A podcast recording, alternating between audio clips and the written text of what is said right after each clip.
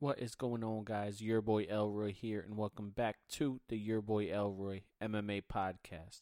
I am your host, Josh Prep Iguina, back again for another week of coverage of one of my favorite sports in the world, if not my favorite sport in the world, mixed martial arts. But as every week, I would like to start with if it's your first time, if you've been here before, thank you so much for tuning in to the YBE MMA podcast. I am so grateful for every listener I have, whether they've been here since, you know, episode one or you're just tuning in for the first time. I am grateful. The only thing I ask is that you head to whatever platform you're listening to this on and leave a review, you know, preferably a five star rating review. Tell me what you like about the podcast, what you don't like about the podcast, and uh, I will be eternally grateful. Before we get into the news, though, I would like to thank everybody for sticking around uh, the last few weeks, if not the last month or two. We've had a bit of audio trouble on the recording end, but after last week, it finally getting on my nerves enough for me to finally address it. And uh, I think that this week the audio is going to sound pretty, pretty tight, like we loved to have it before I moved. You know, the move, I just kind of placed everything in place just to get the recording off the ground and never really paid attention to what I was doing. So, lucky enough, uh, I had a few extra minutes to myself and was able to figure it out. So thank you for bearing with the awful audio from before, but that's enough of that. Let's get into this week's news. It is a pay per view week, and surprisingly, with the pay per view week, relatively quiet on the news end. Now, I do have some cancellations to report. Unfortunately, Miesha Tate will not be able to have that main event fight in a few weeks against Ketlen Vieira. So she is out due to testing positive for COVID 19, as well as we talked about one last week. We talked about one of their stars in the Muay Thai department, that is Rodtang. He is out of his kickboxing match that was scheduled for a few weeks from now because he also oh, excuse me, contracted COVID. So we wish both of those fighters the best that they uh, get healthy quick, man. That virus is a mother effer, and I I pray that they they get back to normal as soon as possible. Last week was really busy though, so I wanted to save this piece of news for this week, and that is that friend of the show, multi time guest, and future guest once again pretty soon. Zedekiah Montanez has announced that he will be returning very soon to the cage. I believe the date was sometime in October. So it looks like we're going to see him soon, and I will be talking to him probably on air in a in a week or so about what the uh, what the plans are going forward. Uh, he, I'm not sure what happened, but he's taken the pandemic off, and we know the, you know, we'll just say contract dispute with Combate. So he he never he signed a contract with them, but never got to fight for them. Uh, probably due to the pandemic, which is unfortunate. But uh, we'll see what's on the horizon for Zed. I think that we could possibly see him in the next few weeks back in a cage, and I cannot wait. He is someone I think is the perfect candidate for Dana White's Tuesday Night Contender Series now. The issue we know is that Zed is really young, really young in his pro career as well, and and it's very rare that Dana White takes a fighter so young in his career. So we're gonna have to wait and see uh, if Zed will get an opportunity there. If he could show up and show out in this next performance, I hundred percent can see Dana White biting on him. But uh, we'll talk about the contender series a little later. And like I said, we'll hear from Zed himself later on. Let's say in a few weeks, just to be safe. but right now, as I'm recording, it is 11:07 on Thursday night, and UFC is having their Hall of Fame ceremony for International Fight Week right now. Headlining is George St. Pierre, followed by Marc Ratner for the Pioneer section, I believe. Uh, so St. Pierre in the modern wing, Marc Ratner in the the uh, it's not Pioneer. There's another wing, and then Kevin Randleman is there as well, and then in the fight wing, Jon Jones versus Alexander Gustafsson won. Amazing fight, incredible fight. GSP, phenomenal fighter, obviously. Marc Ratner, incredibly, incredibly important to the game, as well as Kevin Randleman, uh, a human highlight reel, an action figure if I've ever seen one in a human being, as well as Dustin Poirier is actually getting a community like service award. They call it the Forrest Griffin Community Something Award. So, congratulations to everybody who's at the Hall of Fame. As we speak, GSP is someone who, for me, it was you don't understand till it's gone. Like you you won't appreciate it till it's gone. GSP is that kind of fighter to me. I remember him coming up and me being that man, this is is this boring or is it just me? And uh, I know that's not fair. It's like the worst thing I could say, but it was just rough. You know, I wanted to see that rough and tumble style. I wanted to see people throw down. And uh, GSP didn't give me that. He wrestled a lot, and I didn't appreciate it at the time.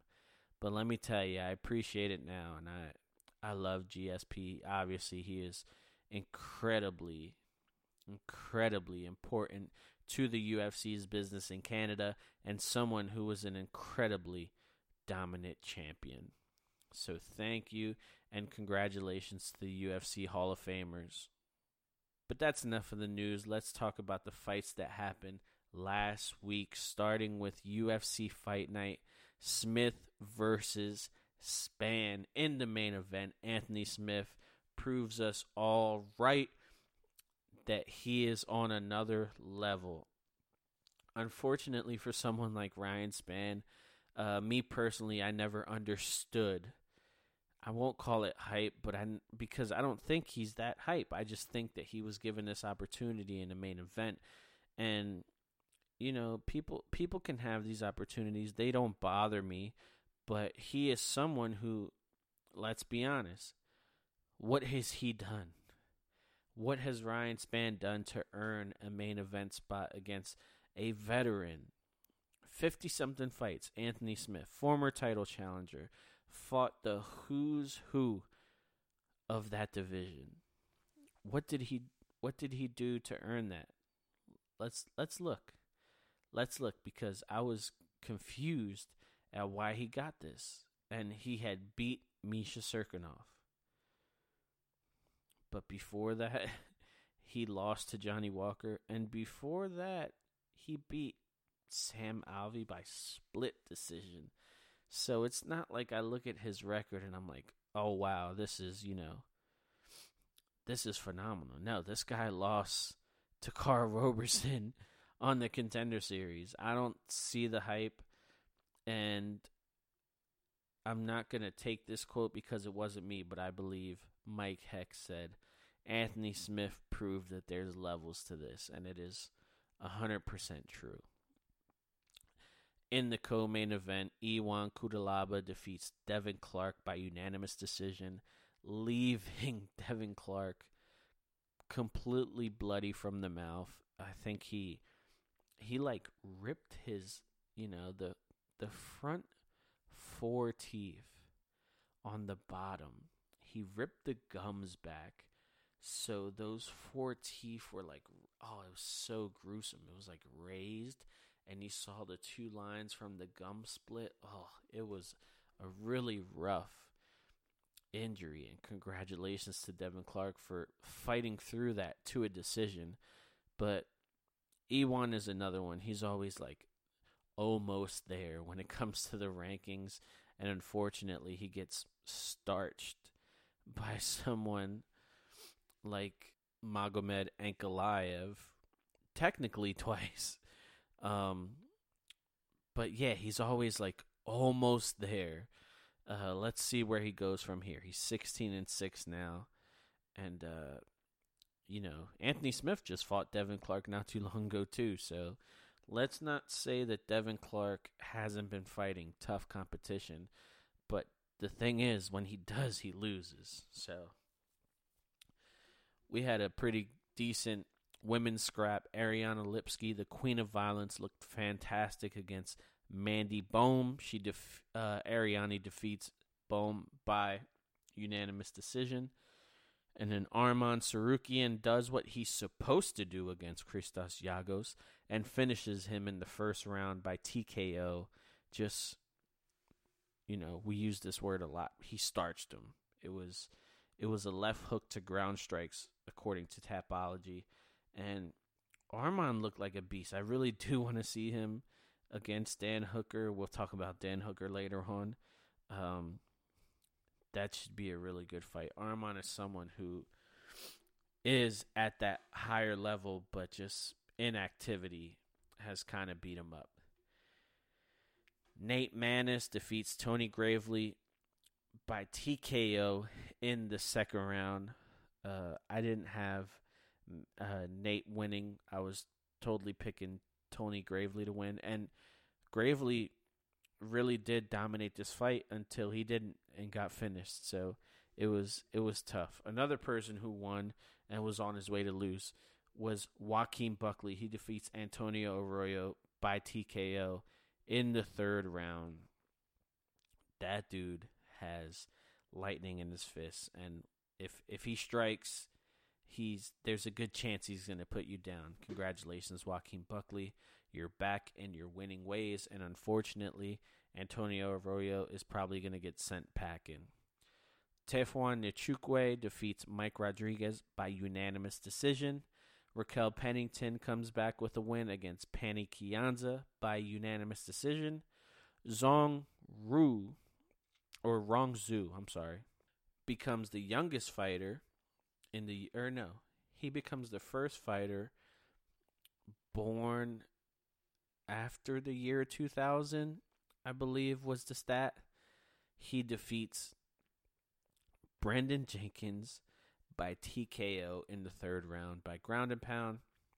Montel Jackson knocks down JP Buys four times on his way to a unanimous decision victory.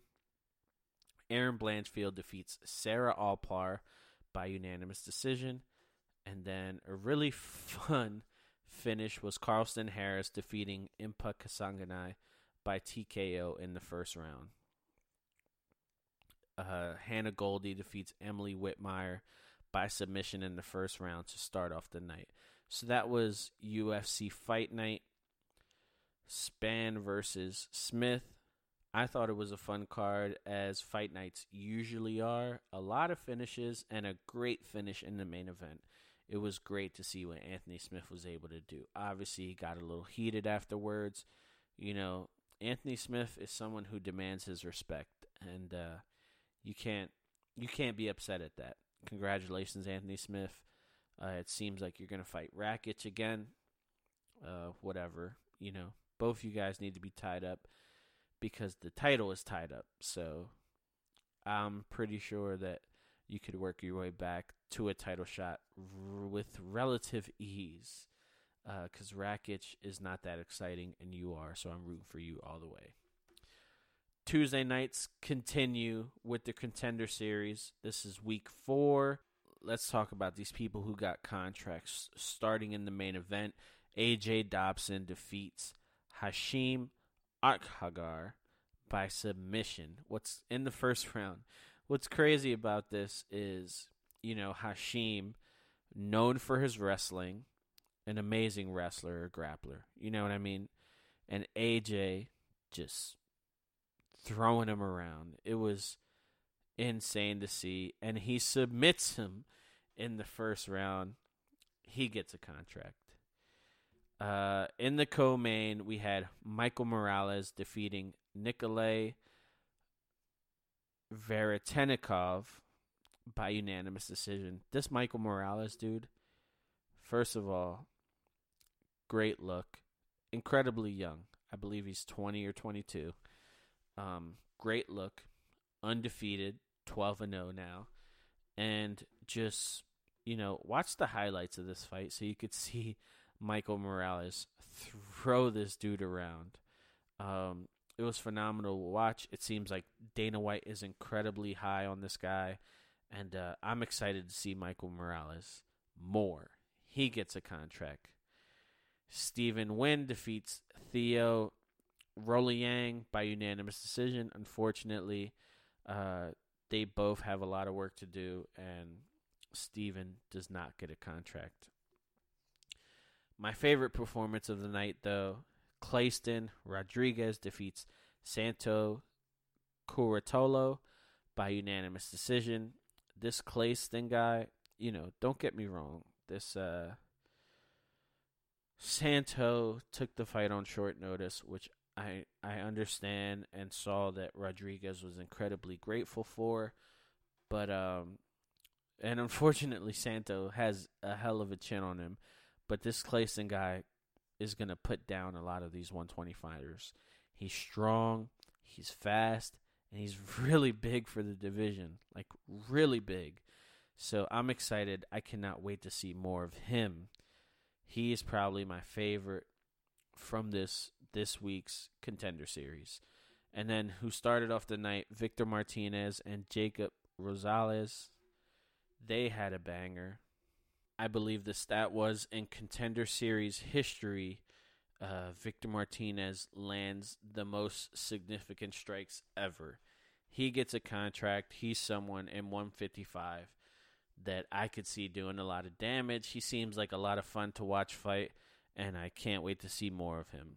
Let's talk about this weekend's pay per view. Yes, the UFC is back live on pay per view for UFC 266 live from the T Mobile Arena in Las Vegas, Nevada. The announcers for this week Joe Rogan is not there. We will have Jon Anik, Paul Felder, and DC Daniel Cormier. We're looking at 13 fights. So let's start off with the main event for the UFC Featherweight Championship. We have Alexander the Great Volkanovski versus Brian T City Ortega. Yes, Brian T City Ortega is back after that phenomenal performance against the Korean Zombie. Obviously, we've seen a lot of these two guys recently with The Ultimate Fighter, and honestly, a lot of animosity with these two, something that I didn't think would happen, especially coming from Alexander Volkanovski, who is usually very soft spoken. You know, he's about his business, as we say. And uh, it seems like Brian Ortega has really got under his skin. But I'm looking forward to this fight just because Alexander is someone who really pushes the pace. And uh, I'm looking to see what Brian Ortega can do to combat that. We know his boxing and striking is better. We already know he's a phenomenal jiu-jitsu practitioner. What could he do when someone is just in his face for 5 rounds? I can't wait to see. I personally don't have the answers because Alexander Volkanovski is someone who is just so unpredictable. Um, I honestly don't see a finish coming here. Um, and if it, there was a finish, I think it'd be Ortega tapping Volkanovski out. But I'm not looking to make too many predictions here. I'm just looking for a good fight in this main event, especially. You know this this featherweight division has so many talented fighters that, you know, these title defenses have to get a little more frequent. Now, we understand that we're in this pandemic and that, you know, he's he's from another country. It's it's been really tough for Australia and New Zealand out there, but we need to see more of Alexander Volkanovski. Someone who is no short of showing who she really is and how great she is is Valentina Shevchenko. We saw her defeat Jessica Andrade earlier this year as well as late last year she defeated Jennifer Maia. She'll be taking on Lauren Murphy, the fourth ranked flyweight in the world, right? She is on a five fight win streak, starting with Mara Borella, Andrea Lee, Roxanne Modafferi, Lilia Sharak- Shakirova. I'm sorry, I said that so wrong. Lilia Shakirova and Joanne Calderwood at the end. She defeated her by split decision earlier this year. Finally, after those five fights, she's given her title shot against Valentina Shevchenko. Huge underdog, I believe, minus 1700 there. Um, just someone who shows so much heart when she fights that I'm not counting her out 100%, but she's got a tall task in a Valentina Shevchenko. Uh, I'm looking forward to see how this turns out because Lauren, she's tough, man. ODB, one tough bitch, man. She'll tell you that herself. That's not my words, I promise you. Um, I might edit that. but yeah, Lauren Murphy versus Valentina Shevchenko. Uh, is this just another lamb led to slaughter?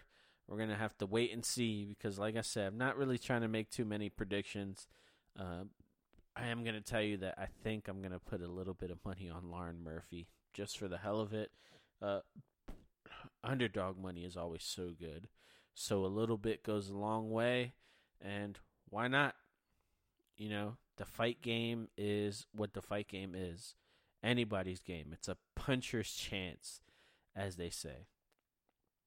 The people's main event, the Coco main here Robbie Lawler versus Nick Diaz. Two, obviously, this has all the lights on it. Nick Diaz coming back after six years. Um, you know, he had an interview with Brett that Nick, you know, I don't know why anybody is surprised here.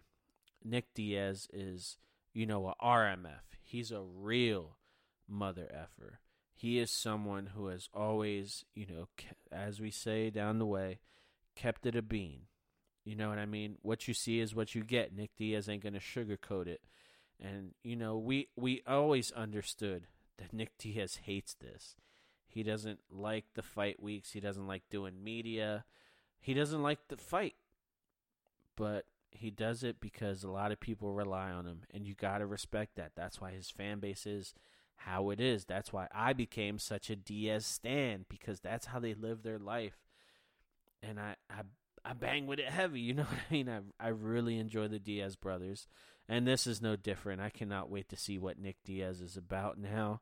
Um, to me, he looks in great shape. Uh, unfortunately, they changed, you know, the the weight class that this was going to be contested at and uh, Nick Diaz looking a little thick, you know what I mean? But listen, Robbie's not on the best run at the moment.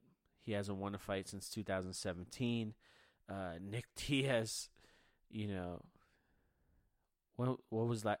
Nick Diaz's last win. Nick Diaz's last win was in 2011. So, you know, as much as we could say, really, Robbie, uh, we could say, really, Nick. It's it's crazy, but like I said, man, it don't matter. I'm riding with the Diaz brothers, man. I I, I love those guys, and uh, Nick Diaz, just he's just so so swaggy. You know what I mean? He's he's been the star of this whole fight week. You know, Ortega and and Volkanovski, you know, off. It it seems forced. It it seems like Volk is just trying to get a little bit of, you know, clout over there, as we say. He he he's trying to he's trying to seem like someone he's not. And Nick Diaz, him being him, is so much fun. So much fun and, and is stealing the show. So I cannot wait for that fight. We continue the main card with Curtis Blaydes versus Jairzinho Rozenstruik.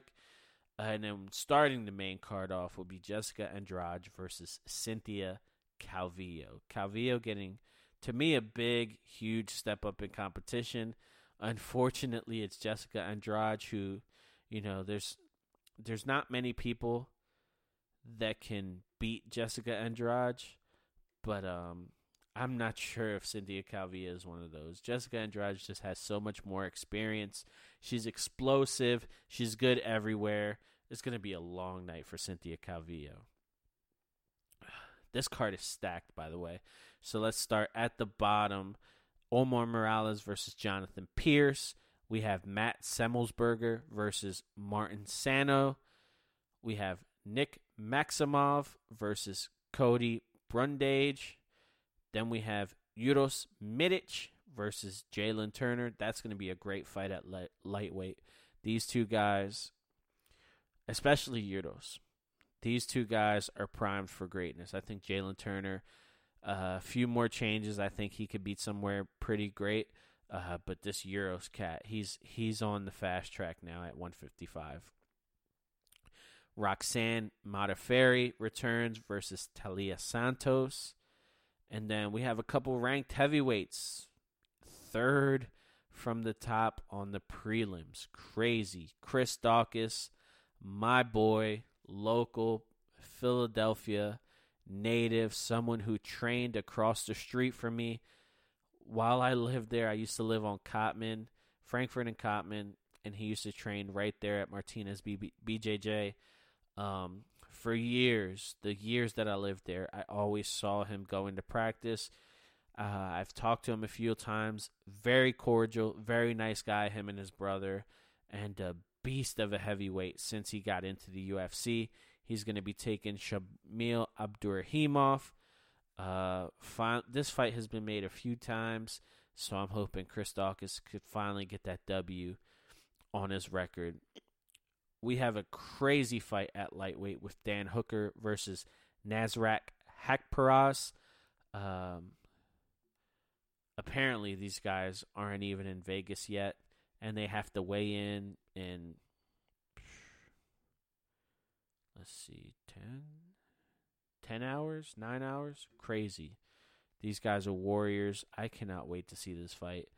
Dan hooker seems like he's motivated uh, last time we saw him, you know, he threw his gloves back at the cage after losing to Michael Chandler.